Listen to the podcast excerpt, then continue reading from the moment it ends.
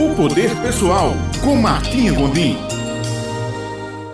Olá, bom dia, Ivina Souto. Bom dia, Ulisses Barbosa. Bom dia, caro ouvinte.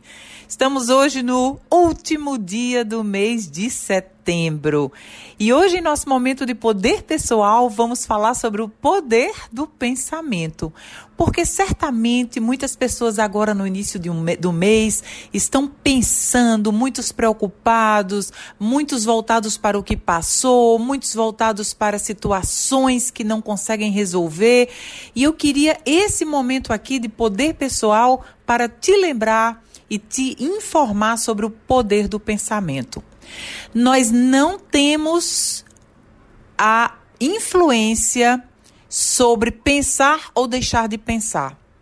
Infelizmente ou felizmente, não conseguimos ficar sem pensar em nada. Sempre a nossa mente está pensando, está trabalhando o tempo inteiro.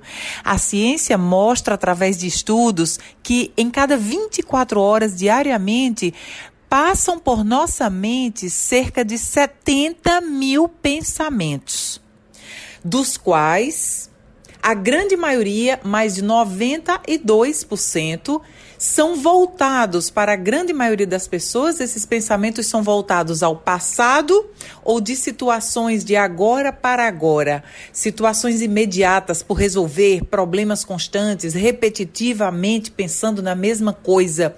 E por isso que essas pessoas não conseguem criar algo diferente, sair de onde estão para é, desenvolver um novo padrão do que gostariam de criar, porque ou pensam repetidamente no passado ou pensam no agora para agora. Daqui a pouco eu tenho que sair, daqui a pouco eu vou encontrar com fulano, vou trabalhar é, agora, hoje eu vou receber, vou pagar ali, vou pagar acolá, o dinheiro não vai dar, a conta bancária. Então são pensamentos imediatos e não consegue ter uma é, uma reflexão médio e longo prazo e principalmente sobre criação.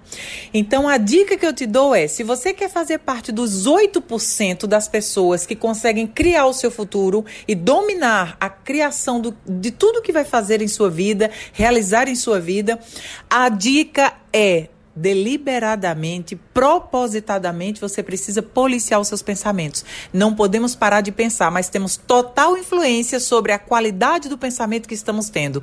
Então, eu quero te convidar a fazer um exercício e sempre se perguntar: em que estou pensando agora? Isso me eleva ou isso não me eleva? Se não te eleva, então imediatamente muda o pensamento para colocar alguma coisa que você quer para o futuro, que você quer construir, que você quer realizar que você quer fazer. Algo positivo também, algo sobre você, sobre suas qualidades, sobre o que você já realizou na sua vida, mas sempre deliberadamente trocar o pensamento negativo que não te constrói para os pensamentos positivos. Mudando os pensamentos, nós vamos mudar a nossa vida, porque o pensamento é o primeiro passo para nos ajudar a termos sentimentos, termos ações e, consecutivamente, resultados diferentes em nossa vida. Uma semana abençoada para você, um excelente mês de outubro e nos falamos na próxima segunda-feira.